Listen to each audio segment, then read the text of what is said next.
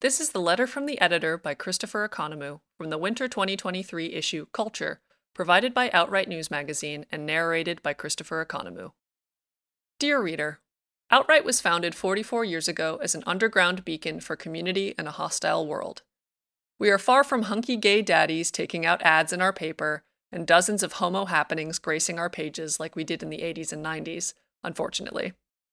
We are far from cruising in the third floor Ackerman bathrooms where queers were desperate to skirt anti gay sex laws that weren't repealed until 2003. We are also far from being a publication that excluded transness from its collective identity until the mid 2000s.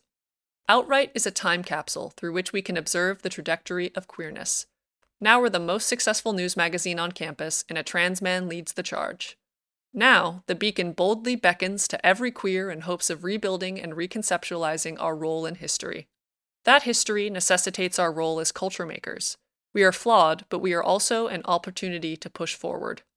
At a time where our autonomy and mere existence is once again being stifled, we as queer people must remember where we've been and what it means to be queer. The culture issue hopes to honor just a fragment of that identity.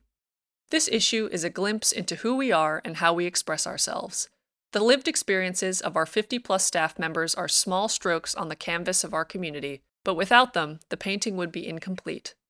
We are some of many voices ensuring our culture stays known, and we hope you listen. Sincerely, Christopher Economou, Editor in Chief.